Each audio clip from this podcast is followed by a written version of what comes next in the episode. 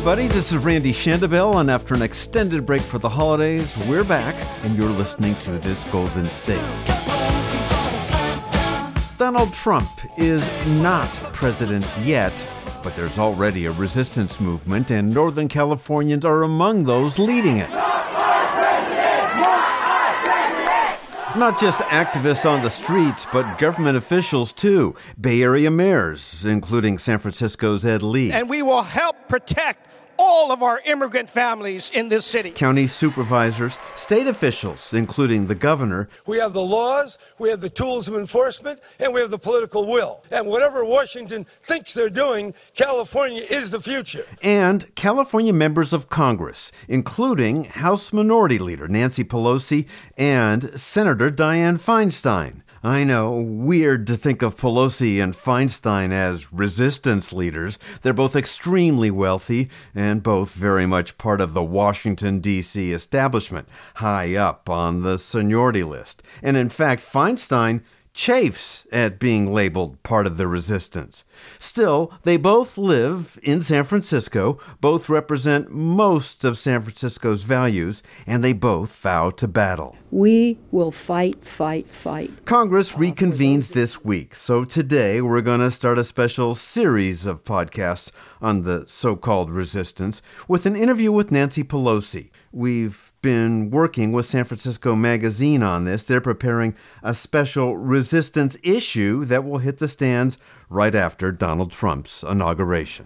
Madam Leader Pelosi, thanks for joining us today. My pleasure to be here. Thank you. So let me start with an easy question. With regard to President-elect Trump, what does the word resistance mean to you?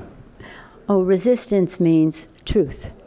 It means stepping forward and differentiating between what is happening in the administration and what the American people need. But the resistance is where we can't find common ground. We must stand our ground. And how aggressive should that resistance be when you can't find common ground? Well, according to the people around the country with whom I have visited in person, by phone, and they want that resistance to be very clear. And so that's what it will be. There's a long list of Trump proposals that alarm the Democratic base here in Northern California and alarm many Democrats across the country. Let me read just some of them to you. His threat to deport millions of undocumented immigrants. He wants to cut all federal funding to sanctuary cities. He wants to register all Muslims. He's threatening to repeal Obamacare. He wants to drastically reduce environmental restrictions, which could set back the battle against climate change. He wants to drastically boost money for the military, which obviously could mean less money for other things, including social services for the poor.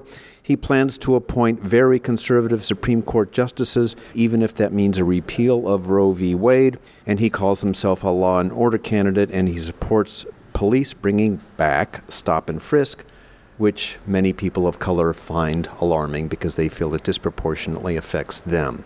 Obviously, Democrats can't stop him from doing all of that. How do you prioritize? Well, we have to prioritize in a way that means something in the lives of the American people, not just in our community, but across the country. That is a long list, but it is not a complete list. There are many other things that he's setting out to do. One is to, the Republicans in Congress are setting out to remove the guarantee of Medicare. Medicare is a guarantee. You remove the guarantee, you end Medicare. That is something that affects families throughout our country, and I think that is a clearer message of what the Trump administration and the Republican majority in Congress means to them, and that's where we hit home. All of these other issues are really an assault on our values and the character of America, which I think many of the people who even voted for him did not subscribe to all of that. It strikes me, though, that if Democrats try to fight all of them or most all of them at the same time, there's a risk of people tuning you out. You're saying too much all at once. So I would imagine you've got to focus on at least one or two of those things first. Well, we're focusing on Medicare because that is a universal value in the country. It affects every family in our country, and that is why I bring that up. What is the place in which we can connect with the American people? And once connecting, then have a conversation about the other issues. You're quite correct. In resistance, you have to prioritize. It has to be disciplined, have unity, and be unwavering. and where's a place that we can do that. That is one place.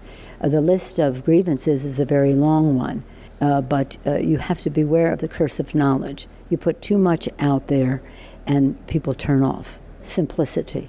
So focus on one issue at a time? Well, you don't have to be one at a time, but clearly not dilute your impact by talking about too many things. Where do you have the most public appeal? President Lincoln said public sentiment is everything. With it, you can accomplish almost anything. Without it, almost nothing. And that's what we have to do, is appeal to the public to make sure they know what this presidency means to them in their lives. It take a little time to get to some of them because they don't want to be told they made a bad choice. And that's part of our timing on some of it. It's like telling somebody their art is fake or their spouse is terrible. They made that decision, so you're questioning their judgment. So show them a path where they can see the error of his ways and how they might want to be in another place. If someone marries the wrong person, you don't want to be the one to tell them. You want them to awaken to that themselves. Don't you think? Obviously, since Republicans control the White House and both chambers of Congress, there's only so much that Democrats can do. Does that mean, almost by default, that more of the so-called, quote-unquote, resistance is going to fall to state and local leaders? Oh, state and local leaders are very, very important in all of this. As we go forward with this, one of our main priorities is to elect more governors, state legislators, and local government officials because, for the good of the order, but it is also important in terms of having a common message from State House to Capitol to City Hall and the rest. So it's really important for us to focus across the board, state, local, as well as federal. So far, we've been talking about things that Donald Trump plans to do once he actually becomes president. But before he becomes president, even as we speak, he's making appointments as president-elect, his cabinet appointments. And some of his cabinet picks, they seem to be opposed to the very existence of the cabinet posts that they're chosen to lead. For example, Rick Perry of Texas leading the energy department, which he wants to eliminate. Well, it's very interesting because there's a purpose to these departments of government, these cabinet positions. And if you take the Department of Labor, it's supposed to be there to help working people, and the person he chose is opposed to raising the minimum wage. The head of the EPA is a denier in terms of climate change, what that means to clean air and clean water for our children. The Secretary of Energy doesn't believe in the Department of Energy, as you mentioned, Rick Perry. The Attorney General is not has been resistant to voting rights, civil rights, women's rights, LGBT rights, and a list goes on. But they are Republicans. Some of what they believe is what the Republicans in Congress believe as well when it comes to climate, women's right to choose, all of that. So his cabinet appointments while they are bizarre because they're counter to the purpose of the agency which these people will head, are not unlike what the Republicans in Congress support.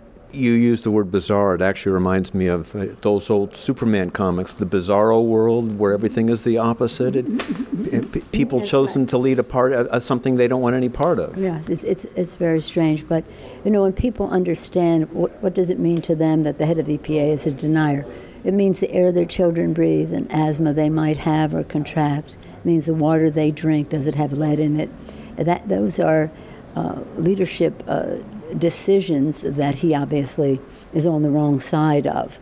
So again, it's all about what this means in the lives of people. If you are concerned about clean air, clean water, and food safety, you would be very unhappy about his appointments. On the other hand, isn't he doing exactly what many of his supporters wanted him to do, take a wrecking ball to the establishment and start from scratch? I don't think that. I think that he had a range of support, people who had financial uncertainty, and he promised jobs. He's going to bring back jobs, and that was appealing to a large number of people.